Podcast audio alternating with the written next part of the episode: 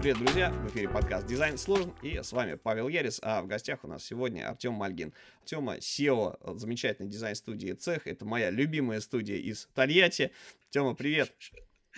Привет, привет, Паш. На самом деле, я по традиции не буду задавать а, Теме вопрос про его био. Кому интересно, Тема у нас уже был в подкасте во втором «Дизайн прост». Приходите в шестой сезон, слушайте, наслаждайтесь. А, супер классная мотивирующая история. Сегодня мы с Артемом а, попробуем поговорить а, про управление, про такую вещь, как э, ведение собственного бизнеса, найм сотрудников и вот те вещи, когда человек поработал, условно говоря, в студии, вылез на фриланс и вот э, дальше как ему развиваться, да, как собрать команду, как нанять, как, как сделать из этого какой-то коллаб, студию и так далее. Я думаю, что Артема опыт в этом деле колоссальный, вот, и было бы здорово на всякий случай, может быть, вот, Тем, с твоей стороны напомнить историю про то, как ты из там Москвы уехал в Тольятти, да, к дизайнерам и э, в, в локации окопался, то есть не к себе людей забрал, да, а как бы наоборот. А я к ним приехал, ну да. да. Ну да, у меня такая история смешная, не смешная, что я на самом деле-то могу сказать, что я тем самым фрилансером и был. То есть я ушел из найма э, ну, давай так. Меня два раза сократили, но сократили с хорошей подушкой безопасности. И эта подушка накопилась. И я такой, ну все, я как бы уже в целом-то великий дизайнер. И думаю, что пора уже делать как бы свою студию. Ну и проще всего это делать как? Ты выходишь один работать на фрилансе и собственно, потихонечку начинаешь э, искать. Но тут надо понимать, что если вот у наших слушателей есть запрос на то, чтобы все-таки становиться предпринимателем и выстраивать какую-то дизайн-команду, то в первую очередь нужно понимать, что, скорее всего, вы сами дизайн делать не будете. А если вы будете делать сами дизайн, то, значит, вы, ну, очень быстро не масштабируетесь. Хотя, с другой стороны, если э, такие же тоже люди есть, которые очень любят заниматься дизайном, и в целом они им это не нужно, то, может быть, это и хороший вариант. Но я для себя тогда, э, сколько, 7 лет назад, мелкой компании, выиграв подряд у компании «Твое» одежда на разработку дизайна сайта, я понял, что если я буду его делать сам, то, собственно, я просто так и буду искать э, клиентов сначала себе судорожный месяц, потом два месяца его делать и так по кругу. Это не прикольно. И вот да, у меня дело случая так вышло, что первый дизайнер, которого я нанял, был в Тольятти, и вот теперь уже их 75. Э, и как-то так. А, а вопрос в чем был? я, я сам себе могу сам с собой разговаривать очень долго. Да я с удовольствием послушаю. Вот. А, в большинстве выпусков я поддерживаю разговор и, как знаешь, э, э, людей вырываешь из контекста, из рабочего, и начинаешь их, соответственно, и, что называется, интервьюировать, помогать как-то пытаться мысли выразить. Это очень классно, что ты можешь говорить на а, различные темы. Так суть в следующем, смотри. Момент первый. Психологические барьеры, которые есть у людей. Про проблемы грабли и трешак, которые, когда ты ударяешься об реальность и либо как бы возвращаешься в найм, либо об нее учишься, собственно, оперативно. К этому мы еще вернемся. А вот история про переломную точку. То есть, если бы ты вот сейчас, а, условно говоря, сидел на работе, на какой-то, в офисе, работая на кого-то, да, то есть не на себя, и у тебя была бы уже какая-то база клиентов, может быть, либо у тебя был офигенный скилл какой-то, да, то есть вот ты какую-то услугу от и до можешь сам оказывать, да, можешь э, сам переговаривать и так далее. Вот чтобы уйти из найма, какие барьеры бы у тебя были? Убираем историю про то, что ты сам себе должен ставить задачи уметь. Да, вот, вот что мешает уйти? А в какой момент времени нужно понять, что все, с меня хватит, офис, до свидания. Блин, фиг его знает. Я на самом деле пошел, конечно, за деньгами. Я понимал, что все равно так или иначе есть какой-то потолок. Даже если ты работаешь в каком-нибудь крупном IT-гиганте, и, допустим, ты head of head дизайн какой-нибудь, но это все равно, ну, какая-то понятная сумма денег. Поэтому для меня было важно, что я понимаю, что это очень долгий путь, с вот этих вот 50, 100, 150 тысяч рублей, это все как-то хочется помасштабнее. Вот, но я понимаю, что а, вот опять же таки мы сейчас такое время живем, уж не знаю, насколько можно говорить открыто про наше время, а в этом прекрасной передаче. Но, можно только а, завуалированно. Хорошо, то, соответственно, наше время сейчас говорит о том, что а, вольные хлеба это нужно быть ну супер уверенным в себе. Если уходить, то уходить с командой. Мне вот в этом истории очень импонирует, что один человек что-то крутое не делает. Делает команда. Всегда нужно понимать, что ты один кучу компетенций сам не закроешь. Сейчас любое приложение, сайт, не знаю, маркетинговая компания, это всегда, когда у тебя нужно много компетенций в одной интересной... Ну, если ты не делаешь какой-нибудь лендинг, я не знаю, по 50 тысяч рублей, вот там, наверное, много компетенций не нужно. А в целом, если это какой-то большой проект, большой заказ большой компании, ну, если мы говорим в общем, то все мы понимаем, что таких универсалов, которые могут и рыбку съесть, и косточка не подавиться, их как бы по пальцам одной руки можно посчитать. А, как правило, абсолютная масса дизайнеров, которые, ну, не знаю, хотят этой сказки, я живу где-нибудь там на пляже и делаю. По факту это люди, которые прокачали какой-то один скилл, и они его монетизируют.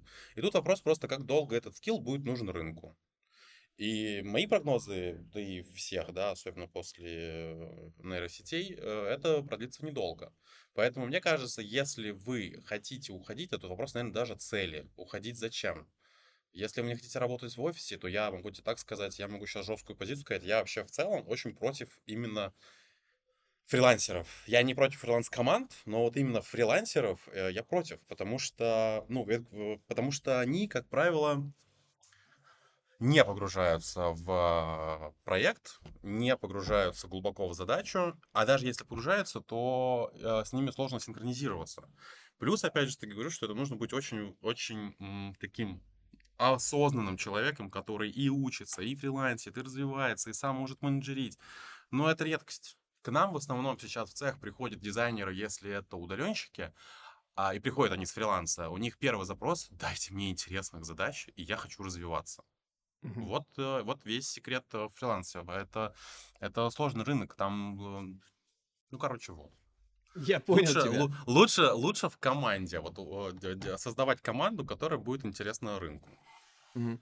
Команда действительно эффективна, потому что даже если ты огромное количество компетенций э, в себе накопил, вот, а все их действительно очень сложно в одиночку реализовывать, потому что у тебя 24 часа в сутках, и э, по сути своей, если говорить, вот, ну, не, не про фриланс, вот, то, чем я сейчас занимаюсь, не люблю слово фриланс, э, да, как бы это история про то, что ты как в продуктовой команде, условно, участвуя в проекте, времени тратишь на звонки. То есть ты с утра проснулся, сделал зарядку, покушал, бегом за компьютер, а, вот, где-нибудь а, вечером ты из-под него поп поднял, у тебя уже не говорит говорилка, ты, а, да, как бы обсудил со всеми все, что можно, обсудил, назначили встречу, чтобы обговорить то, что вы назначите на следующей встрече, соответственно, да, то есть вот эта вот вся история, она действительно немножечко выматывает.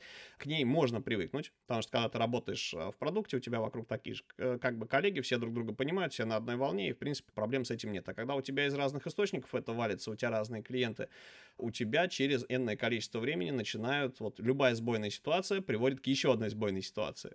Да, потому что, uh-huh. э, как удаленный специалист, ты э, склонен к тому, чтобы забивать свой день полностью. Это тоже такая вот ошибка. Никогда нельзя вот, вот, вот день забивать полностью, да, от и до, все, все время отведенное на работу. Должны быть огромные гэпы для того, чтобы разруливать какие-то вещи, да, или там какие-то перенесенные созвоны те же самые. Да вот ты же, вот даже ты сейчас говоришь, что это более осознанная позиция. Ты, поним, ты должен понимать, что там очень много процессов. С другой стороны, если человек э, слушает сейчас нас и понимает, что он такой, ну, значит, ему уже пора. Если он понимает, что он сам сможет самоорганизоваться и во всех аспектах продолжать развиваться, ну, тогда получится. Ну, а, да, ладно. У меня просто, знаешь, у меня немножечко биполярка. Вот, такое биполярное расстройство. Я сейчас пишу во втором подкасте а, подкаст для МТС. Там прям целый сезон, наверное, будет, потому что там супер интересные, классные ребята. Я каждый раз приезжаю с ними на запись, собственно, и э, кайфую, потому что, ну, реально хочется вот прям взять. И э, настолько клевые люди, что хочется, там, не знаю, отправить э, резюмешку просто ради того, чтобы э, над проектом с людьми поработать. Вот перенять там подход, э, пообщаться, да, все бодрые, заряженные, классные. Но я приезжаю домой, меня отпускает. Э, как бы, да. Э, вот, потому что я понимаю, что, блин, это корпоративный мир. Надо 10 раз подумать, прежде чем соваться. Вот, то есть кому-то больше нравится студийная история, потому что это не работа над одним продуктом и копание вглубь, а копание вширь. Если говорить про копание вширь, смотри, какие варианты ушедшего на фриланс, где искать клиентов? Мы просто задавали, проводили небольшой опрос в запрещенных социальных сетях. Ну, так же получается, что с нами там общаются подписчики наиболее охотно. И вот один из вопросов был, а где искать клиентов?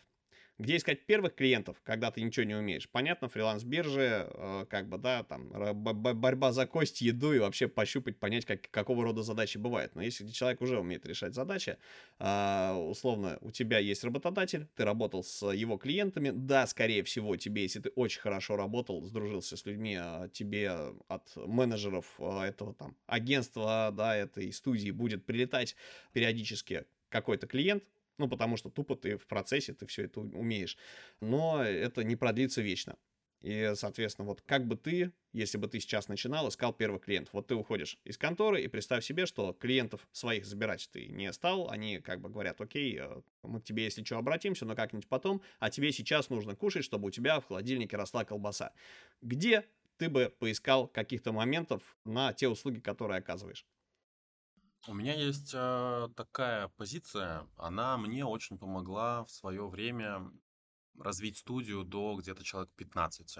Это условно нас было четверо, а стало 15. И это был момент, когда мы поняли, что дизайн-студия в то время в сильно активно развивающейся Юком э, очень нужно дружить с этими компаниями. Потому что IT-компании, они на самом деле дизайн ненавидят, им этот продукт не интересен, им эти деньги даже не интересны, а, как правило, клиент хотел покупать э, даже вот та самая компания твое, по интернет-магазину, им нужен был комплекс продукт, комплексный, чтобы была и разработка э, хардовая, и чтобы фронт был красивенький, чтобы мы его красиво нарисовали, и анимации все прописали.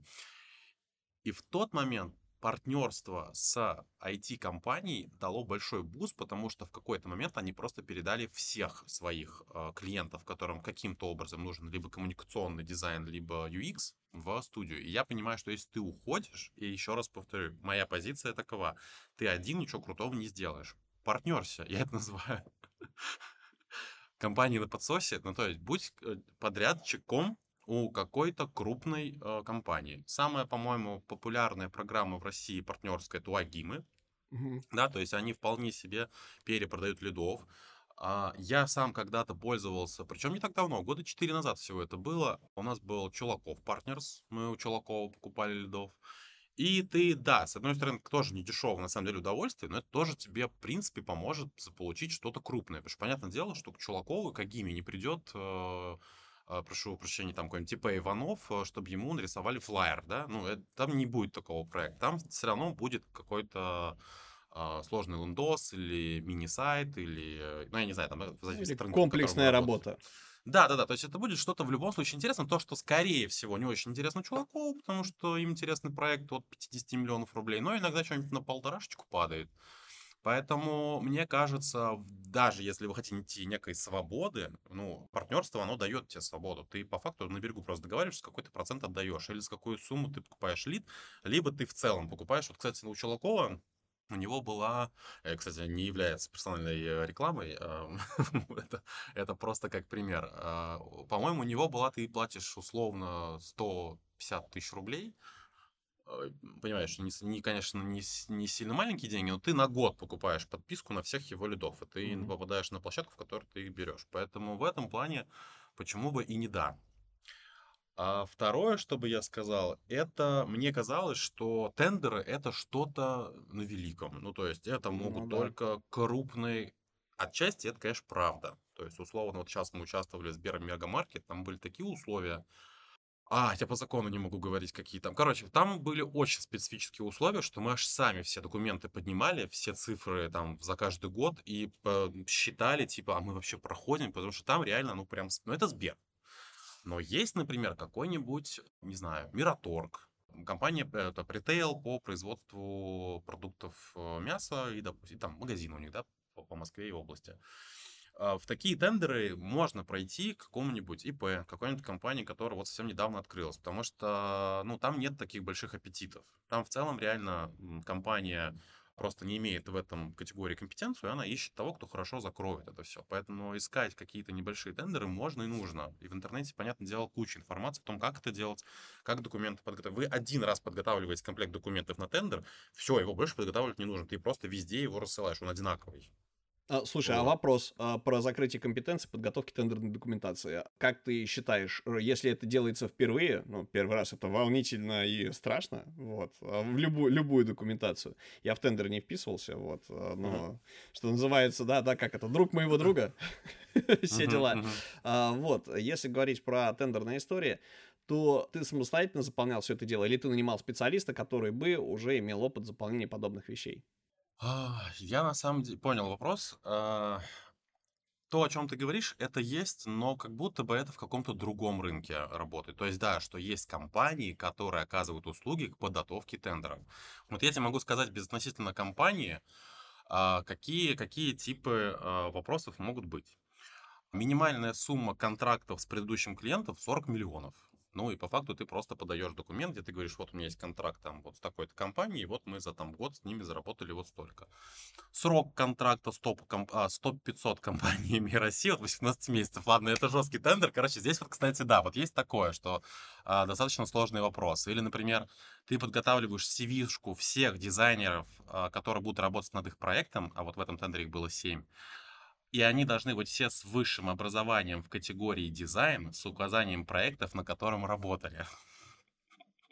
Я сейчас это скажу, и такие ребята, какие тендеры. Ну, это просто какой вот, фриланс. Это... Да, да, какой фриланс. А, окей, окей, окей, окей, ладно. Это, это сложный тендер. Это, я думал, что здесь будет... Ну, кстати, один из пунктов. Оформленные кейсы на дизайн-площадке Behance. Угу. Компания ведет профессиональную деятельность не менее 7 лет, сессия команда. Ну, в общем, есть вот такие тендеры, вот так тогда скажу, вот есть такие тендеры. Да, понятное дело, здесь э, будет э, работать крупные игроки, но есть тендеры попроще. Там просто либо тестовое задание нужно выполнить, и просто подать документ о том, что у тебя есть компания, что она зарегистрирована тогда-то, такой-то капитал, так, и вот э, там такие-то официальные какие-то обороты. Но это для, уже, для, наверное, для мелкого ИП. Но есть, есть, есть обычные площадки, просто стоит погуглить. Просто, возможно, мы уже тоже такие не ищем, поэтому мне тут сложно сказать. Но я точно помню, что история с э, интернет-магазином «Твое» — это был запрос э, прямой на рынок. И они просто собирали заявки от всех. Ну, то есть, в принципе, тебе не нужно лезть, вот собрав первую команду и сработавшись с ней на каких-то небольших проектах, тебе не нужно лезть, не знаю, там, в, в таглайн, в рейтинг подаваться на все, что можно, для того, чтобы у тебя была закрытая тусовка, все дела. А, можно сейчас зайти в открытые вещи. Сейчас скажу я, что я думаю про площадки, и Раменский точно с вами вообще перестанет общаться. Мы не, вот мы сейчас, даже будучи дизайн-студией, э, и достаточно, наверное, ну хорошо, мы, конечно, не супер крупные, но мы какая-то такая средняя, хорошая дизайн-студия. Мы не участвуем в рейтингах, и как даже такой задачи не стоит. Потому что это много нужно сил, энергии, ресурсов, и я не понимаю, чтобы что. Вот мы это делаем, чтобы что? Мы потратим два месяца ресурсов, мы не дозаработаем денег для студии, для того, чтобы увеличивать зарплату дизайнеров, для того, чтобы наш логотип появился на сайте. Ну и зачем это? Мне, мне вот этих э, меренья не интересует. Не, не... И причем ты знаешь, что еще? Вот мы же все на рынке общаемся друг с другом. Не, Раменский точно перестанется, он меня заблокирует. А мы же все общаемся на рынке. Все же, в принципе, вот тоже без каких-либо подробностей, все же понимают, как эта история с рейтингами работает. Но это нужно только вот, э, да, условно для тендера э, какого-нибудь э, ВТБ, чтобы ты в каком-нибудь рейтинге участвовал. А если ты работаешь с какой-нибудь таким, с Яндексом, да им плевать, есть ты в рейтинге или нет. Ты должен обеспечить им качество, сервис, хорошую работу, прозрачность в работе, и все. И неважно, есть ты в рейтингах или нет. Ну, то есть тендерные истории, они тоже могут что-то принести. А если говорить про ребят, которые, ну, не то чтобы даже про digital, вот у нас э, в гостях была Кристина, э, как бы, да, бренд-дизайнер и э, блогер, и она рекомендовала mm-hmm. очень хорошую историю, какая, знаешь, по, по старинке. То есть, если ты вышел один, сделай такую штуку. Вот она занимается, да, там, FMCG, например, сегментом или, ну, как, короче, какими-то товарными категориями. И пройдись по магазинам, супермаркете, посмотри, у кого фиговенький дизайн и у кого есть линейки, да, условно. Посмотри что там можно доработать, разработай концепцию и приди к людям с, как бы, с предложением, с коммерческим, типа, давайте я вас усилю. Это если мы говорим про первых клиентов. Не про тендерные истории, не про то, когда у тебя супер отлаженная команда, а когда ты вышел из офиса, вот, пришел в себя и понял, что все, надо работать. Слушай, ну это же вообще история Тёмы Лебедева. Это он всегда рассказывает на всех конференциях, что он вообще сделал э, кучу всего для несуществующих компаний и в итоге так и стал. У меня даже на самом деле у самого есть мысли такое иногда делать. Ты действительно видишь что-то очень фиговое, очень давно у меня была мечта что-нибудь для Почты России сделать, потому что там было все очень и очень. Сейчас все очень очень, и теперь просто хочется с Почтой России поработать. Вот, и да, если ты как дизайнер действительно видишь какой-то... Даже знаешь как? Даже дело не в том, что ты что-то увидел, и что-то вот... Если ты понял, как ты можешь решить это, ты вот что-то увидел, ты говоришь, я знаю, как решить это по-другому, то в целом, да, можно это сделать. Я вот даже сам как предприниматель могу тебе сказать, ко мне один раз обращались по личному бренду и по внешнему виду. В запрещенной социальной сети мне написали о том, что, слушай, я вот вижу там, я вот там дизайнерка, э, значит, занимаюсь э, луками образов для мальчиков, вот у меня такие-то кейсы. Я вот обратила внимание, что ты вот ходишь, вот ты выступал, а я выступал в Самаре. И он говорит, ты выступал в Самаре там на какой-то конференции, а чё ты вот, ты вот в шортах, они вот у тебя типа образ не создает впечатление, что ты вот как бы пришел, я говорю, я там, мы с ней там вступили в диалог, типа, говорю, я же айтишник, как я могу в майках и шортах ходить, и норм. И она мне предложила, говорит, а вот что если вот так вот мы сделаем? И я думаю, что мы с ней будем работать. Я пока еще не заключил с ней договор, но вот она просто мне напрямую ко мне зашла. Типа, я тебя видела, подготовилась. Да, она говорит, я знаю, то есть она где-то пришла. Она из Самары. И мне кажется, такое тоже может работать. Это очень подкупает, когда тебе кто-то что-то подготовился на встречу с тобой. Неважно, это интервью, неважно, это, там, не знаю, чувак хочет у тебя работать или хочет тебе какой-то товар предложить. Если человек подготовился, это мы на самом деле то же самое делаем в цехе. К нам приходит лид, и неважно, что он оставил, почту, телефон, мы пользуемся специализированными платными сервисами. Мы о человеке знаем все до того, как мы к нему позвоним. Поэтому да, я считаю, что, конечно, это работа очень крутая история. Но просто это больше времени нужно и, ну, как бы подготовки ресурсов, но зато может вылезть. Слушай, ну тема клевая, только единственное, что там предохранить, э, предостеречь, так сказать, э, слушателей, если вот таким путем решат пойти. Э, ребят, менталитет нужно немножечко выключать, сглаживать углы и заходить к человеку не из серии, что типа, что-то как чмо в шортах, короче, из серии, да, а что, слушай, выступаешь, огонь, давай тебя усилим просто клевым костюмом, а то у нас, ну... Не-не, она как-то многие, написала, да. Многие ребята, я же просто, я же со студентами работал, да, вот как бы там была история про то, как бы, да, попробуй описать свои планы там на ближайшие 5-10 лет и, собственно, отработать предложение, с которым ты на рынок выйдешь, да, и когда люди пишут, ваш сайт говно, я вам сейчас покажу, как надо, и вы прозреете, вот, естественно, людей забрало падает. Так делать не надо ни в коем случае. Сто процентов, нужно тактично уметь, да, конечно, писать.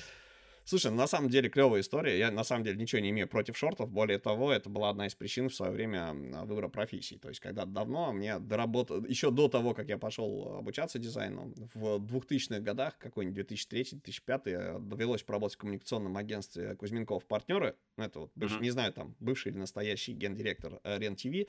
И вот там был отдел дизайна, где я, собственно, увидел, кто такие дизайнеры в рабочем процессе, а не вот что-то эфемерное из статей. Да, то есть это были ребята, которые могли таскать штаны с карманами, короче, ходить на работе в шортах, в шлепках, и им никто ни слова не говорил. А за всех остальных требовалось приходить, блин, э, в рубашечке, в пиджачочке и в начищенной обуви. А дизайнеры это прям кайф, это такая, знаешь, анархия, когда ты можешь, ну, это как... Короче, вот прям кайфовые вещи, еще люди весь день сидели в наушниках. То есть им разрешалось э, слушать музыку. И ты сделал это частью своей профессии. Нет, я просто кайфанул от этого. Вот. Э, я не помню, кем я там работал, курьером, что ли, короче, вот какой-то такой э, истории временной. Ну, общался со всем офисом. И, значит, ты каждый раз дизайнером заходишь, а у них там может пахнуть краской. То есть чувак может сидеть, что-то ковырять в фотошопе. И на это можно смотреть как на огонь, воду и то, как другие работают. Вот. А бывает, что там, значит, не помню кто, товарищ Блюз любил, мы, значит, это дисками менялись, а, это самое, кто что послушать, как любители. И вот там а, чувак один делал, короче, офигенную LG, по-моему, вот, короче, какую-то сплит-систему, он ее покрасил просто золотой краской, прям на весь офис воняло. Вытащил на улицу, я такой, нифига себе. То есть чувак на работе там а, покрасил какую-то штуку, воняет на весь офис, но никто ему слова не скажет. Офигеть. Вот, то есть, да, и понесли, отфоткали, что-то зафигачили. То есть мне вот этот креативный процесс сам, вот он уже тогда начал склонять каким-то моментам. Извини, так сказать, ностальгия перекрыла. Так вот, если говорить про поиск клиентов, то есть, в принципе, если ты только-только начинаешь, можно приходить к людям, предлагать им концепции, нарисованные для них, хорошо проработанные, да, то есть никто не ставит задачи, ты просто сам учишься это делать. Заодно учишься, мне кажется, прокачивать навык коммуникации, да, потому что зайти, когда мне первый раз созда- сказали, создай коммерческое предложение, и ты делаешь, знаешь, так, как для печа, презу, а тебе говорят, что, чувак, сорян, э, значит, пожалуйста, листик А4, там список услуг и стоимость. вот. Это как бы, да, вот, вот ну, по-разному же можно зайти в это дело. Вот, а, тебя как бы повергает в шок. То есть вот такие вещи тоже нужно, мне кажется, можно прокачать в процессе предложения себя. И э, если ты уже Единственное, я, может быть, командой... знаешь бы, ага. а, хотел дать еще, знаешь, какую рекомендацию? Я вот сказал, что да, вот это мое красивое слово, на подсосе будет у какой-нибудь крупной компании, которая может передавать лиды, которые им сейчас э, стали не очень интересными.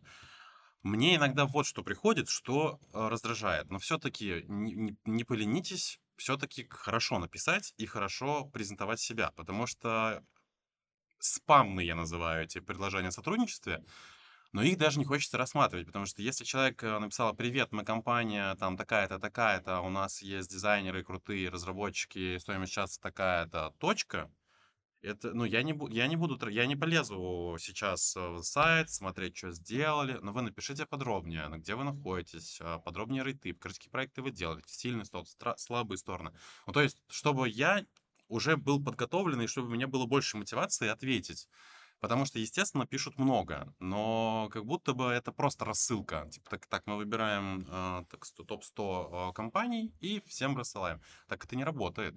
Все-таки нужно постараться сделать и как раз-таки вот если как эта девочка выделится, которая где-то взяла мою фотографию с этой конференции, mm-hmm. написала, что вот ты такой классный вообще красавчик, все такое, но вот смотри, мы можем сделать так-так-так, меня просто это так, ну, сразу, то есть человек подготовился, а не просто рассылку сделал. Вот э, только это хотел добавить.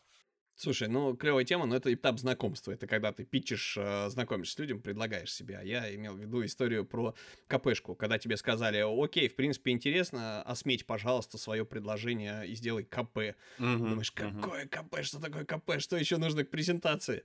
Вот, а, как бы, нормуль. Окей, то есть ценностное формирование тоже можно прокачать таким образом. Это если говорить про то, где искать э, там клиентов, история про то, как с ними работать. Это тоже история про грабли. Наверняка у тебя были люди, которые и не платили, и люди, которые вроде бы ты с ними работаешь уже достаточно длительное количество времени, и вдруг человек начинает, ну, то есть вести себя неадекватно. При этом ты э, не понимаешь, почему так происходит, человек не идет на диалог и, э, допустим, там что-то не согласует и так далее. А у вас было, вы привыкли работать по джентльменскому соглашению.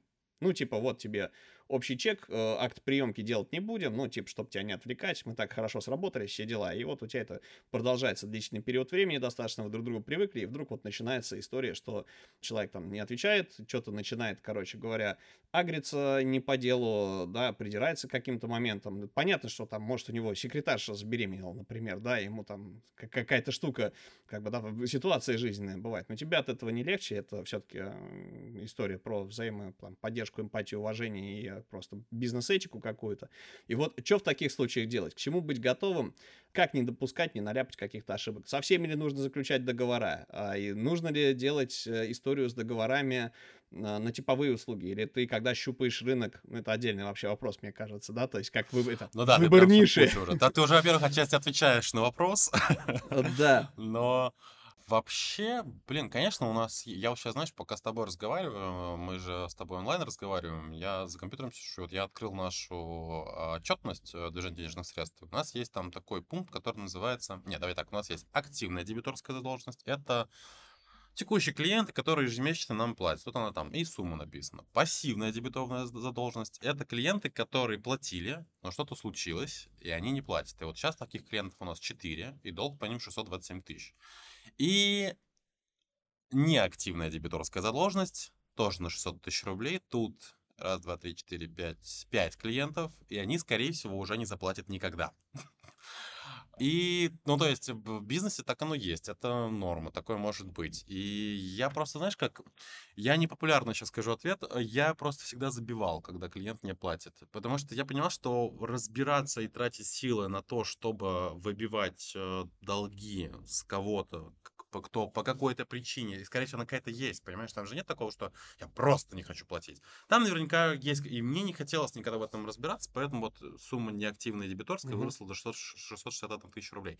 Сейчас мы наняли нового фин-директора, и она такая, Артем, мы можем в суд подать? Я говорю, да ну зачем? Она говорит, ну я не хочу этим заниматься. Она говорит, давай я этим займусь. И я такой думаю, так, надо подумать. Может быть, действительно, вот человек пришел уже, да, так, а, родилось новое подразделение услуга вышибание денег из клиентов. Да, Да, она говорит, я умею, типа, давай я все сделаю. Поэтому я в этом плане говорю, у меня позиция была такая. Ты делаешь... Я просто понимаю, что это может быть ситуация, когда это основной клиент, например, там, не знаю, да, и mm-hmm. это большие деньги. У нас вот таких, наверное, случаев у меня просто не было. Это всегда было долги, скапливались на уровне там 50 тысяч рублей, 40 тысяч рублей, 30 тысяч рублей что-то где-то не заплатили, не додали, или там не так поняли друг друга, или перерасход был каких-то часов. И я всегда говорю, что есть э, своя цель, есть свой путь, я занимаюсь э, дизайном, и если какое, какая-то история случилась, идем дальше, вперед. У меня была цель построить большую студию. А если где-то такие штуки случаются, говорю, я к ним как-то проще относился. А по поводу договоров, ну, сто процентов это первое, что вообще на самом деле, когда я стал предпринимателем, первое, что я сделал, открыл э, юридическое лицо ООО. И сейчас я понимаю, что, конечно, это можно делать было сильно позже, и можно начать с ЦП, оно открывается за один день, и счет открывается тоже за, по два. Да можно с ЦЗ а... начать, тоже, в принципе, неплохая история. Да, да, да, то есть это точно не самое первое, что нужно, и в целом а, даже крупные мастодонты, такие как, условно, Яндекс, Тинькофф, МТС, готовы, работают с ИП, и, ну, хотя бы ИП, давай так. А, это, наверное, минимальный вот от крупников, с которым ты можешь заключать. У них даже есть лимиты на работу с ИП, с ИПшниками, что порядка там 500 тысяч в месяц, не больше. Если mm-hmm. больше, тогда уже нужен через тендер и как бы уже другие сценарии. Поэтому вот. И, но, да, но при этом проработать договор, опять же таки, его можно в интернете найти, можно купить, э, есть сайты, да и можно даже, мне кажется, обратиться вот честно, если бы мне кто-то на почту написал, Артем, привет, э, вот вы большая компания, можешь скинуть рыбу ваши договоры? Ты, господи, да пожалуйста, мне вообще не жалко. Ну, типа, что, ну, поменять там свои только эти реквизиты и используйте. Наш договор, у каждого, я думаю, ну, у любой компании, их договор — это кровь и пот э, ну, от всего. Начиная от того, что вы изначально забыли прописать, что вы можете использовать работу в портфолио, а потом вам приходит запрос о том, что либо вы удаляете, либо мы подаем в суд на там 12 миллионов рублей, у нас был тоже такой случай, до там каких-то мелочей по, да, к, собственно, отсрочка по оплате, да, она в некоторых компаниях может быть 90 дней. И три месяца для ИП или команды из там трех-пяти человек это смертельный ну, показатель, нужно договариваться, идти там, да, хотя бы на 30. Вот. Э, но при этом нужно понимать, что там, где большие деньги, там и большие э, дебиторки. Короче, думайте про кассовые разрывы, чтобы было что кушать. Вот. Э, да, учитывайте 100%. эти моменты. А, да не, на самом деле тоже хочется, если совсем по земле, по земле, ты просто говоришь уже про сработанные команды, про обращение к, в большие конторы, собственно, про работу с большими ребятами. Если говорить про самое-самое начало, то можно на самом деле пойти к юристу и за небольшое количество тысяч российских рублей разработать себе договоры под все свои услуги. Просто надо засесть с юристом, чтобы он потратил время и помог с формулировками. Вот. Потому что, как да? э, говорил э, мой э, товарищ, который много во что влипал в свое время, говорит, ты можешь писать что угодно, но суд читает, как написано, а не то, что подразумевается. вот. ну, да, Поэтому да. нужны юристы. Окей, следующий пункт. Сбор команды. А если, опять же, мы говорим про ребят, которые начинают, начинают, да, когда ты уже вырос, у тебя есть ресурс, а, ты можешь, в принципе, и HR арендовать какого-нибудь. Я не знаю, насколько это адекватные ребята, как вот, знаешь, есть агентство по найму, но они, в принципе, людей тоже как-то умудряются найти, берут О, я могу тебе рассказать, историю. я могу тебе рассказать. У нас mm-hmm. недавно была история, мы выиграли очень хороший проект, нам очень срочно, срочно нужно было 9 дизайнеров. А такое иногда в студиях тоже случается, когда вы как бы, много ведете разных переговоров с разными компаниями, и потом бац, вам говорят, да, вы классные, это вы. И такой, блин, а где взять-то этих 9 дизайнеров? И вот, а, вот мои свежие данные, я могу прямо вот сейчас открыть э, статусную презентацию по отделу HR. У нас была история, у нас было три канала, по которым мы искали э, крутых ребят. Причем там нужно было, по-моему, 4 графика, три вейб... 4 графика и 2 вейбера, по-моему, так. И у нас был основной канал, это Headhunter, и еще какой-то другой, я забыл как. Там ты просто платишь подписку, условно там 4000 в месяц, и они дают тебе доступ к всем а, значит, людям. И вот э, я сейчас говорю лично свое мнение и мнение дизайн-студии цех. А Headhunter больше не работает на, в нашей сфере на найме людей, middle и senior специалистов.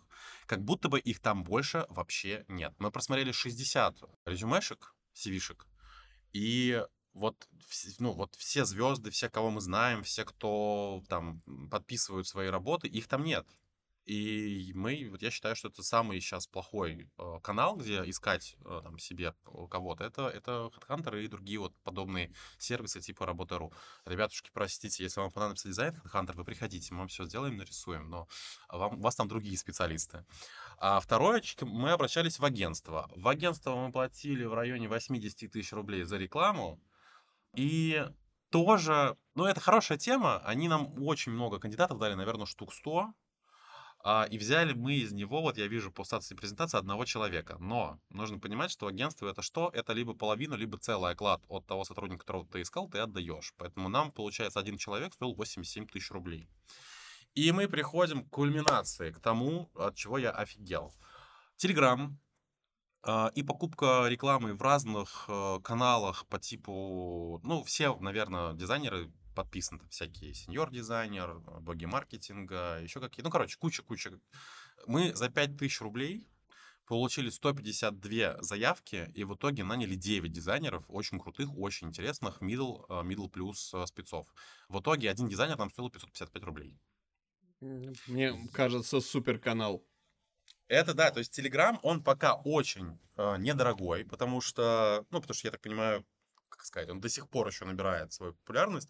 Так же, как и запрещенная э, социальная, тоже когда-то там лиды были по 50 рублей. Я помню эти времена, это было давно. А потом они, конечно, уже жиру бесятся, там уже потом дорого все было. Но, тем не менее, все равно все скучаем, помним в сердечке. Вот. Но вот Telegram это вот сейчас очень развивает. Ты можешь найти там любых. Причем, более того, у нас сейчас через Telegram э, это самый большой лидогенератор лидов для нас в том числе. Для лидов, кстати, вот я вообще дурак. А, я сказал, значит, тендеры, значит, партнерство. Телеграм, блин, там реклама дешево. И мы сейчас, а, у нас есть сегмент, мы его называем лиды в промежуток. Потому что между большим проектом, условно, там, Сбер, Мегамаркет и, там, не знаю, Тинькофф Банк, когда вы с одного проекта переходите, есть некий лак во времени. Это всегда такое бывает. То есть некий перерыв. Межсезонье. Межсезонье, да, в летом такой период очень часто происходит, хотя вот в этом году почему-то нет. Вот сейчас у нас июль, у нас э, рекорд по выручке. И э, тебе нужно в эти промежутки от недели до четырех занимать команду чем-то. И мы берем проекты от 300 тысяч рублей. Это лендинг какой-нибудь маркетинговый, это какая-то маркетинговая компанию разработать, или какой-то микросайт, ну, то есть что-то очень простое. И нам такие клиенты нужны. Вот этих клиентов мы получаем через Telegram. У нас есть Telegram-бот, написание Telegram-бота ну, давайте так, соврать не помню сколько, но условно, допустим, 20 тысяч рублей мы отдали, чтобы нам его разработали. Сейчас мы уже сами научились их делать, это, оказывается, не так сложно. А, и, допустим, вот из крупных нам, к нам пришел, пришел автоконцерн «Лада», например. Они пришли через Телеграм. То есть мы будем им там делать ребрендинг для их э, спортклуба. Поэтому там тоже, да, есть следы. Вот они такие будут недорогие, вот говорю, от 300 до там, 500, наверное, тысяч рублей. Телеграм таких дает. Понятное ты там Сбермаркет не, или там Яндекс, или МТС, Альфу, там Касперского не подтянешь, хотя почему бы и нет. Может быть, там какой-нибудь ардир будет сидеть, который ищет э, человека на под, команду на подряде. То это хорошо, потому что мы все, походу, там, в телеге. Слушай, кайфовая история. То есть, вот, э, ну, на самом деле интересно. По стоимости понятно, что это все может плавать, но как канал, который стоит потестировать, это тоже действительно интересно. Окей, а, то есть, в принципе, зайти на рынок сейчас а, можно, ну, если не с голой попой, а, да, соответственно, то, по крайней мере, с командой. И вот а, история с поиском а, людей, с наймом, это как бы хорошо, а так, в принципе, если начинаем какую-то историю, то нужно просто много еще перепробовать, чтобы с людьми вступить в коллаб. Это я просто uh-huh. через раз в выпусках в обоих подкастах жалуюсь в историю, так как я ну, можно сказать, курирую там местами там студенческие комьюнити, как-то в них участвую, это прям большая беда. На всяческих онлайн-курсах а, есть куча людей, которые проходят там а, по разным направлениям, а, соответственно, да, обучение. Uh-huh. И вот за счет того, что это онлайн-история, а не офлайн, почему-то в онлайне их удается как-то лучше, я так понимаю, там, поженить, припахать каким-то совместным работам, а вот, вот эта история, что, а давай пойдем какой-нибудь совместный кейс сделаем, она обречена. То есть нужен либо руководитель, либо если, ну, проекта, да, либо если руководитель проекта находится, и вступили три человека в это дело, решили, что вот два спринта, короче, ну, там, две недели поработаем вместе, и что получится, то получится. И вот на вторую неделю чувак остается один, тот, который руководитель, потому что эти двое слились. А, mm-hmm. Да, то есть, ну, вопрос мотивации. Как бы я понимаю, что это прям про совсем зеленых людей, истории, которые еще не, не, не в рынке абсолютно никак, да, как бы, но на рынке, вот если говорить про специалистов, которые работают в найме, проверено, что называется. Это тоже история. Давайте сделаем что-нибудь, что всех прям порвет, разорвет, э, зайдет, как бы, да, и с этим можно будет как с кейсом по рынку пройтись. Но, э, как правило, люди отваливаются, потому что есть основная работа, есть там, не знаю, семья, собачка, кошка, дети и так далее, вот, и, в общем, как-то людей на это не хватает. Стоит ли э, на некоммерческой основе кого-то искать, если да, то где? И э, имеет ли смысл себя предлагать, э, когда ты без команды, а вот ты сольный чувак, пройтись по дизайн-студиям, познакомиться с ними и сказать, ребят, не хочу работать у вас, хочу работать с вами, как член удаленной команды, интересен ли такой формат? Ты бы вот таких людей рассматривал в качестве сотрудников, если у них есть что-нибудь интересное? Да, ты знаешь, я могу даже так сказать, мы удаленщиков-то начали брать совсем недавно. Я вообще из тех, кто, в принципе, против удаленки. И э, единственный человек, который поддерживает меня в этом, это Артемий Лебедев. Он тоже об этом где-то в подкастах или где-то в интервью говорил, что я, я просто понимаю тот движ, который мы тут создаем в студии, то количество ресурсов, которые мы вкладываем в команду, его нет на аутсорсе. Сейчас мы учимся делать это все онлайн, но пока мне сложно сказать, получается это или нет. А если там еще условия, я удаленщик, еще не работаю у вас, а я там, ну, получается, это будет попроектная работа. Есть у нас одна девушка, которая просто офигительно в сложных лендингах, э, Webflow, э, то есть она может делать просто очень, очень сложные проекты в наноукоде, и мы ее берем проектно, но она просто один раз доказала свою экспертизу и ну, компетентность, и она действительно тоже не хочет работать у нас, она хочет работать по проектно. Ну, да, но это просто редкий skills, очень, ой, ой skills. а, редкий скилл, когда человек, редкое умение вот так круто, как она, э, сделать ну код. Если действительно это какая-то, ну, если человек обладает крутой компетенцией, какой крутой экспертизой в чем-то очень узком, да, безусловно, он может в пять агентств обратиться, показать э, там 2-3 крутых просто, чтобы все рты открыли, и к нему будут идти ну, заявки, да, потому что у нас тоже иногда бывает такое, поэтому, скорее всего, да, но просто, э, вот, говорю, я, как это, э, не фанат, когда ты, ты фанат идеи, что человек должен находиться на расстоянии плевка, короче, чтобы он был в рамках твоей корпоративной культуры и чувствовал себя я причастным. Хочу, я хочу вдохновлять людей, я хочу создавать им крутые условия для того, чтобы они могли делать крутые проекты. А, а я даже задумывался недавно о том, что надо проговорить, на чем работают удаленщики, на каких стульях и на каких столах, потому что даже если ты не на удобном стуле сидишь, ты, блин, работаешь хуже. На работу влияет все. Поэтому вот это ощущение э, счастья на работе, ощущение комфорта, ощущение командного духа, ощущение всяких челленджей, которые мы тут придумываем, вот это все, мне кажется, сильный успех команды. Сильно влияет на успех команды. И при этом, кстати, все удаленщики к нам приезжают в гости. Э, с разной э, частотой, но приезжают. Поэтому как-то так. В общем, ты знаешь как, это просто даже если могу так сказать, вот прям вообще перефразировать, оно может кого-то обидеть, но тем не менее. К таким людям отношение потребительское. Потому что здесь я в людей вкладываю, я здесь кормлю, пою, зову менторов, коучей, преподавателей. В, там, на прошлую пятницу нас учили они, э, как понимать, что ты выгораешь, как э, там, не знаю, познание себя. Вот я, э, я это делаю, я понимаю, зачем это делаю. Если есть условно чувак, который офигенно рисует 3D-шки просто там, и он там где-то, он не хочет работать у меня, ну окей, это просто ресурс, который я взял, использовал и пока. Если кто-то хочет так, ну, значит, надо. Но мне кажется, в команде развиваться круче, быстрее, и проекты со временем приходят крутые, классные, амбициозные, потом можно ими гордиться.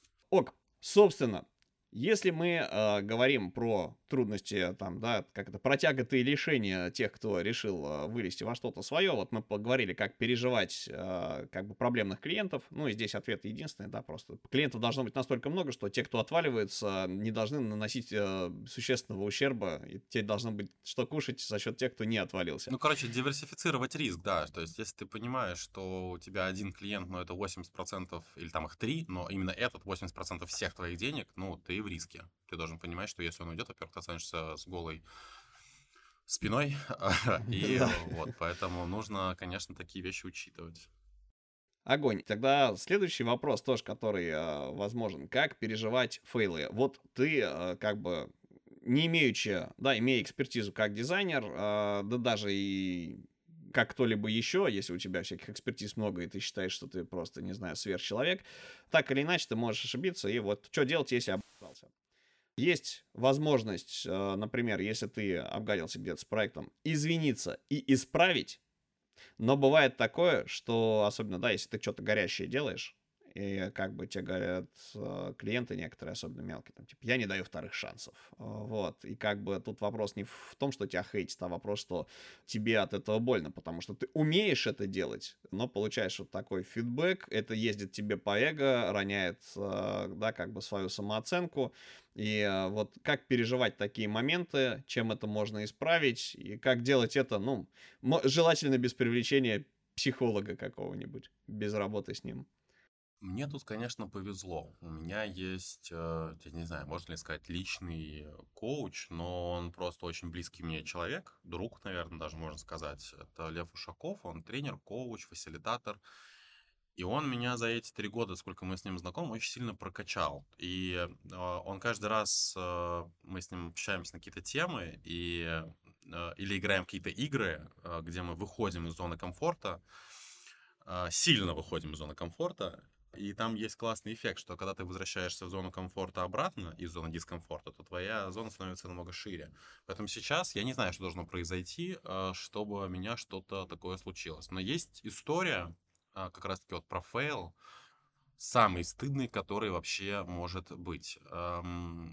Не буду, конечно, называть компанию. Это было три года назад. Мы делали... Или четыре, ну не суть, давно.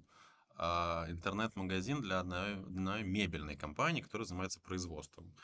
А, а мы как дизайн-студия, как я тебе говорил, или, может, не говорил, а мы занимаемся только дизайном. Мы разработку делаем прям вот очень чуть-чуть, ноу-кодовую и очень простую какую-то. А там был Яком, то есть чуть уже посерьезнее. На какой-то платформе, уже не помню какой.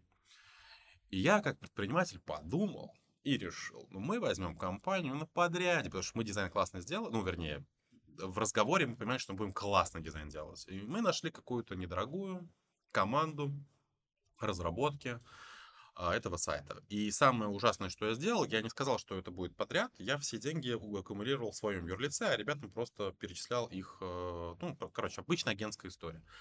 Просто можно было сказать, вот, мы классно все сделаем, это наши друзья-партнеры, это было бы, конечно, ложь, но, типа, вот вы к ним можете обратиться, и вот мы как бы вместе, вот как бы так. Мы этого не сделали, но все, я решил, что мы уже такие молодцы, мы будем сами.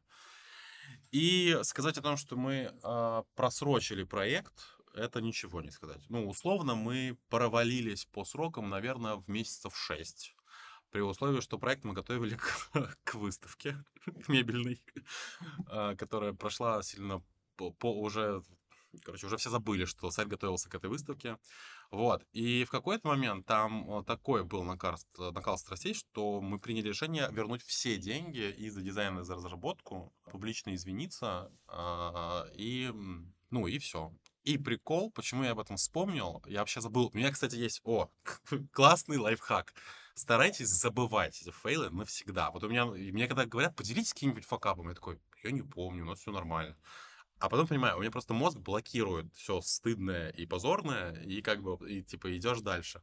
Я про этого клиента вспомнил, потому что он э, месяц назад э, позвонил, и у него, ну, это предприниматель, и он запускает э, линию э, посуды теперь, он будет не только мебелью, но и посудой заниматься. И он позвал нас э, участвовать. Э, и я такой, нифига. То есть иногда, если ты просто признаешь то, что ты, ну, ты, ты совершил ошибку, то это через время, оно, этот бумеранг, он вернется и скажет, ну окей, я ошибся, ошибся, давайте еще. Он, он позвонил, сказал, я посмотрел, что вы делаете, нифига себе.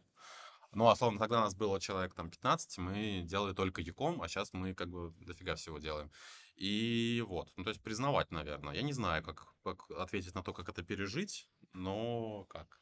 Потихонечку смотреть, слушать подкасты, смотреть YouTube. Ну, классная на самом деле, э, как бы, да, рекомендация.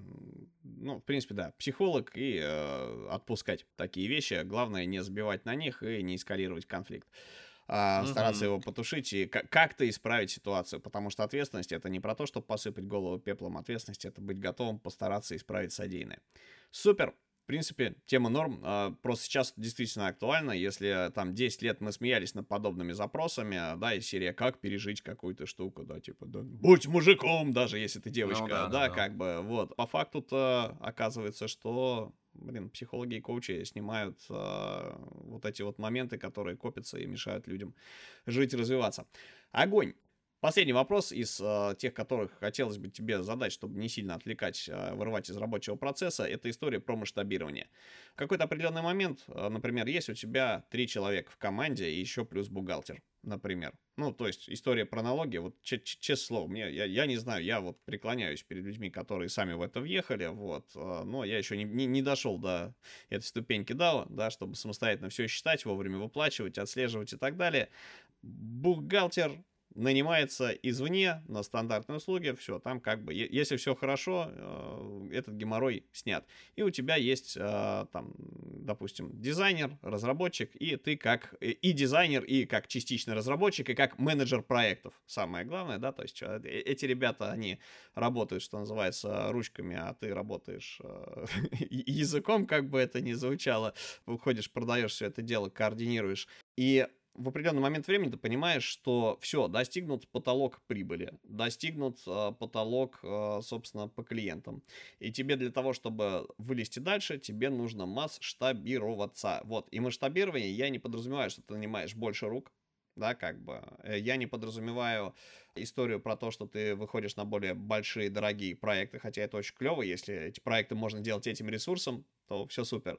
Но вот именно история про масштабирование, когда ты и людей нанимаешь, и расширяешь сеть подрядчиков, и понимаешь, что надо делать что-то еще. Вот та специализация, которую ты себе выбрал, да, твоя ниша, она исчерпала себя, и тебе надо приплюсовать еще каких-то услуг, значит, сверху накинуть. Как начинать с этим экспериментировать, чтобы не сломать то, что уже работает? Слушай, ну я вот тут с тобой, наверное, поспорил. Во-первых, ты, как всегда, много сказал. Блин, я не знаю, на что это. Как, я не умею быть кратким, всё. прости.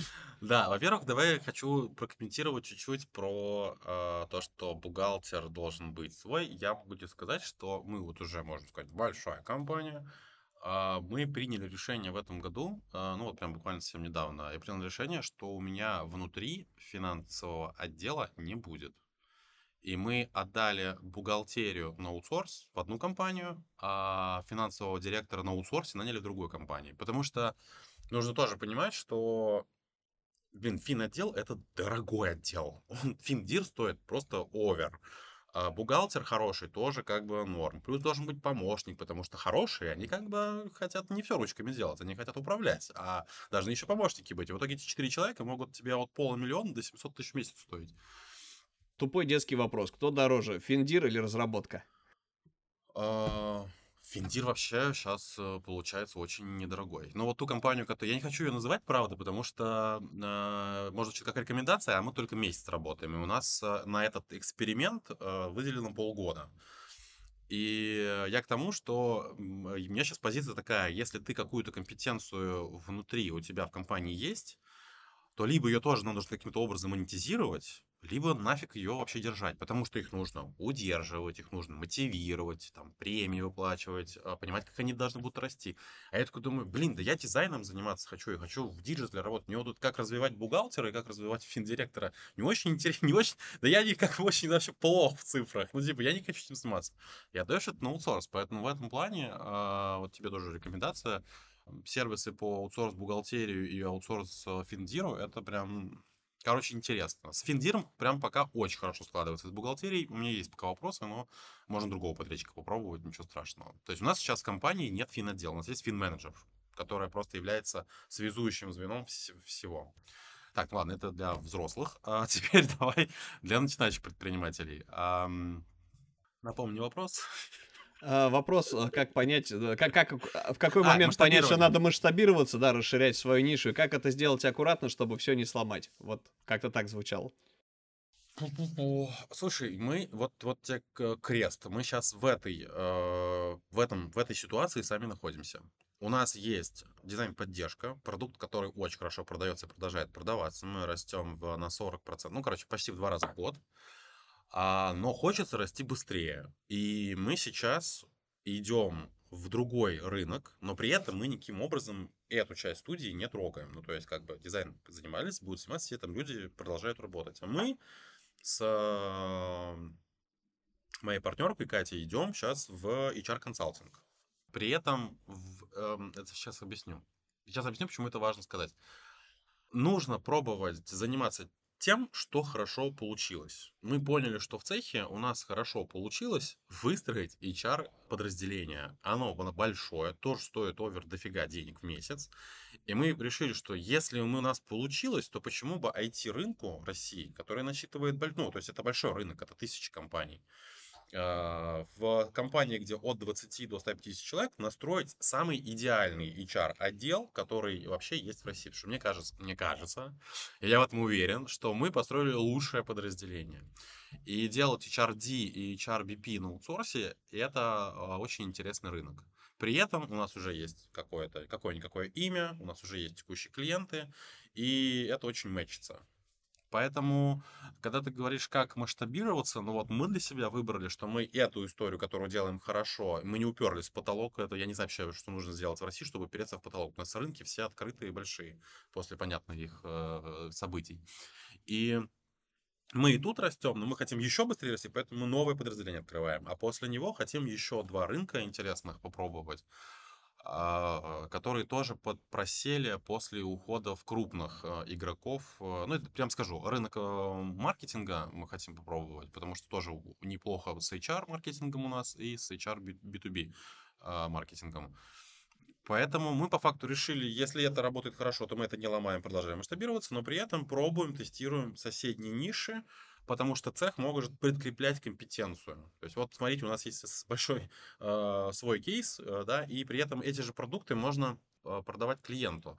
Очень важную историю говорит Макс Десяток всегда. Он говорит, я не, не смогу точно повторить, но там всегда примерно такой посыл.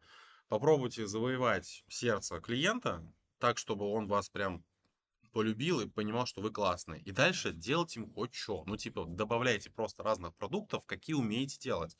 А, только, ну, ну только, только, только делайте хорошо.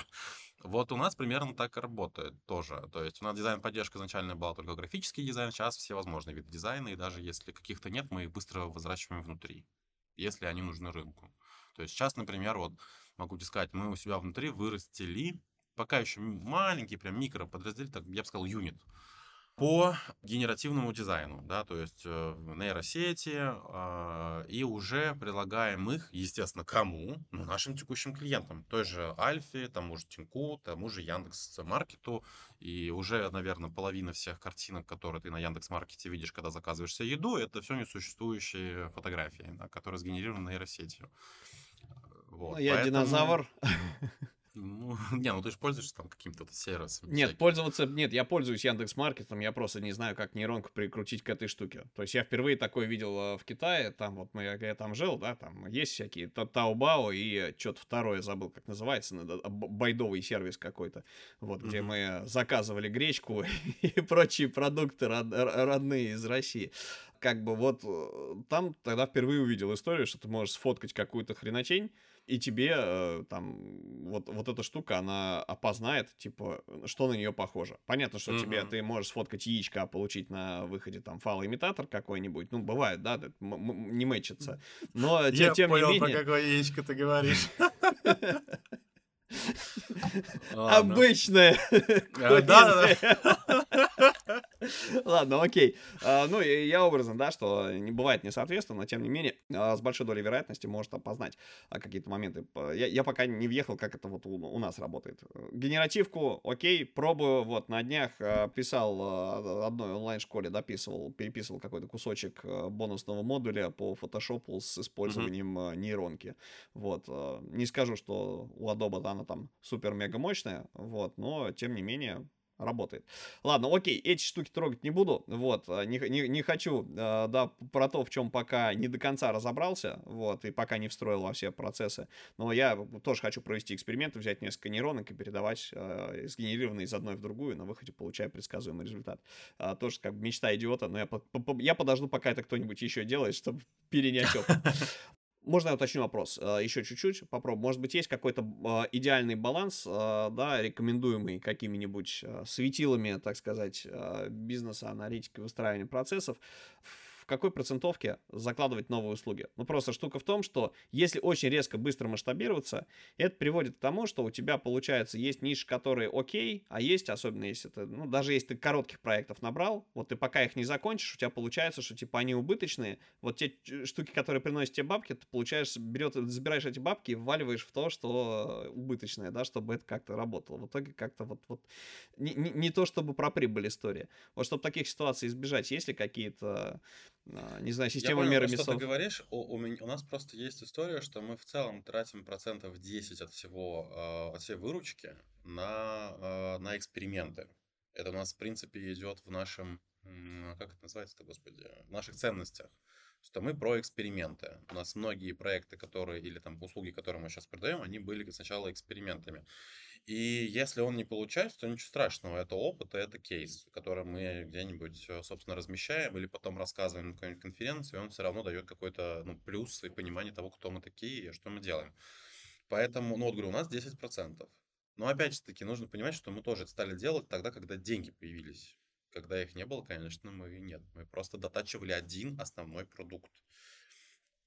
Это, кстати, знаешь, вот у тебя мы когда с тобой разговаривали про, про рынок, как там так было, мне сказали, что типа вот с чем сейчас ребятам нужно заходить-то на рынок, вот особенно если вот они, вот они, допустим, не хочет работать в компании, я бы реально присмотрелся. Мне кажется, рынку нужна дизайн-студия или команда какая-то, а, которая бы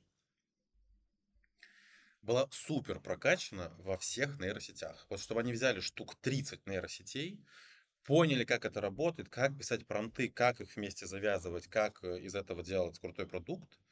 И мне кажется, они всех уделают, потому что все крупные игроки хотят в это поиграться, даже хотя бы с точки зрения маркетинга и пиара а потом это может реально стать продуктом. И почему у нас просто времени хватает, да? Ну, то есть мы, вот говорю, у нас маленький юнит, он просто там пока три человека, и вот мы что-то там пока только коммуникационный дизайн научились делать. То есть некоторые баннеры в некоторых банках уже, да, вот они реально сделаны нейронками. Но это же просто микро, это микро история. Там же возможностей много, но просто нужно сесть какой-то команде, потратить на это, не знаю, месяц, и выйти на рынок и сказать, ребят, мы номер один в России, я сейчас кому-то прям концепцию бизнеса говорю, мы номер один в России, кто э, умеет работать с нейросетями, с генеративным дизайном. Мы вам можем делать все, что угодно, там, за неделю условно, а любая другая студия будет всасывать месяц. Welcome. И все. И вот э, таких вот э, историй, мне кажется, ну, много. То есть э, заходить ярко можно через узкий сегмент. И вот как сейчас, мне кажется, да, нас всех заколебали уже, наверное, за последние полгода эти статьи на VC, на всех ютубах про нейросети, нейросети, нейросети. Но тем не менее, сейчас могу даже сказать, Сбербанк, ой, Сбербанк, нет, кто? А, нет, не могу сказать. Короче, а сейчас я вижу, что на рынке есть компании, которые прям приходят э, запросом. Мы выбираем нового подрядчика на, там, на сайты, на маркетинг, неважно что. Там второй или третий вопрос, а вы с нейросетями работаете? Потому что они даже могут, вот сам клиент может не понимать, там, что, что, ну, типа, что это, как это. Но по ходу уже, знаешь, типа, в крупных компаниях в гайдах уже появилось. Так, мы ищем подрядчика, который умеет. И, собственно, если ты не умеешь, то угу. проиграешь. Интересно. Вот, вот такая история. А, Тем, последний вопрос тебе, а, потому что я слышу, что у тебя сейчас а, в офисе за стенкой идет ремонт, и нас догнал сосед с перфоратором, что называется. Просим прощения Да. у слушателей, если что. Но, тем не менее, последняя штука, с которой хочется тебе пристать, да, это история про то, как людей удерживать. Вот как ты прокачиваешь своих э, дизайнеров так, чтобы они никуда не уходили. Ты уже упомянул психолога, тренинги, обучение. Вот что еще можно сделать с людьми, чтобы они были влюблены То есть и в этого тебя, и в мало, да? клиента? Ну, то, да, Нет, но если, самое, если мы наверное, говорим про ребят, которые начинают, не у всех есть ресурсы на психолога и так далее, потому что даже если это удаленка, а это удаленка, да, они не штатные, насколько я понимаю, то Мгм. нанять э, коуча, да, там, пятак за час он будет брать э, за сессию, да, как бы это тоже доп. расход, и когда ты э, начинаешь, когда ты маленький, либо когда ты просел и начинаешь как-то вот э, или с нуля, или там с какого-то другого, с э, начального начала, когда у тебя нет э, бюджета на все это дело, да, и ты живешь от заказа к заказу. Вот что сделать, чтобы вот первая команда от тебя не э, разошлась по Слушай, причине а того, я что тебе, что-то а я тебе хватает? скажу. А я тебе скажу. Знаешь что? Я вот сейчас понимаю, что когда мы были маленькими, единственное, что я мог дать команде, это вдохновлять их и всегда, э, ну, во-первых, обеспечить им отсутствие страха, что у нас не будет клиентов, не будет заказов. Это все, ну, ваша задача тогда получается. И, обес- ну, как бы мечтать вместе о большом будущем. Я сейчас могу сказать, что у меня в компании а, где-то 6 человек со мной начинали с самого-самого начала. Это много. И я понимаю, что они со мной, потому что они поверили и в себя, и в меня. И теперь они на больших зарплатах, с большими проектами, и все у них очень классно. И в целом, когда вот вы маленькая компания, вот вы решили уйти, вот вы собрались делать что-то крутое, а придумайте себе какую-нибудь классную большую цель. Вы вообще все куда идете? Вы вообще что хотите? Просто отвязаться от, э, как это, э, дядя, который платит деньги? Ну, так себе, не очень амбициозная задача. А вот если что-то такое, вот, что будет важно для всех вас, тогда вы этой командой пробудете долго, и есть великие шансы, что вы добьетесь своих целей. И вот нас тогда вместе объединяла общая цель, потому что мы хотели а, стать, ну, тоже глупое на самом деле, но это было прикольно. Мы хотели стать самой большой дизайн-студией в Тольятти, а стали сейчас самой большой в Самарской области. А, ну, следующий этап, собственно, стать самой большой в России. А, ну, это не одна из э, целей, но нас почему-то так сильно зажигало, что вот сейчас мы понимаем, что мы единственный лид-генератор всех дизайнеров в городе Тольятти и даже, наверное, Самарской области. А когда-то такого не было. Когда-то здесь роботы сидели, сейчас, по-моему, даже и не сидят. А еще парочку компаний было. Сейчас вот мы одни остались. И это нас драйвило. Мы хотели быть классным местом для всех дизайнеров нашего маленького регионального города. И вот они сейчас, вот говорю, все со мной, и мне кажется, они очень рады, что, они, что мы вместе. Но зато весь, Поэтому- весь регион знает, куда идти, если что, если хочется пообщаться теперь, лично. да, да, теперь да. Теперь вопросов уже у дизайнеров нет, куда им идти, если они здесь. Супер. Тём, спасибо тебе огромное, нанес непоправимой пользы. Друзья, а, поддержите, если подкаст вас вдохновил, а, нас лайком, комментарием. А, Для Артема можно оставить комментарий, да, в, реплаем к этому выпуску в телеграм-чатике подкаста Дизайн Прост. Также Дизайн Прост есть в Нельзяграме. Да, и опять же под выпуском можно что-то написать. И есть отдельно, как сообщество в ВК, пока еще пустое, так как каст новый. Там тоже можно написать, не знаю, благодарности за вдохновение Тёме. Или похейтить. Я вообще все, я вообще люблю это. Если хейтить, пожалуйста, меня тренер уже научил, как к этому относиться, поэтому можете прям, прям раздолбить меня в комментариях, если вы не согласны с моей позицией. Я вообще буду рад. Я, кстати, подписан на все твои штуки, я все читаю, все смотрю. Да. Ну, на самом деле, мы против хейта, мы топим за то, чтобы комьюнити было поддерживающим и не токсичным. А Хейт хватает в других местах. Лучше в молчании на позитиве молча улыбаться, чем а, плеваться и н- наносить людям травмы ядом, что называется. Окей. Спасибо огромное. С вами был Павел Ярец и Артем а, Мальгин, собственно, SEO Господи. Дизайн студии цех. Дизайн студии цех. Да. Все! Дизайн студии цех! А. Пока-пока. До новых Всем встреч. спасибо, всем пока.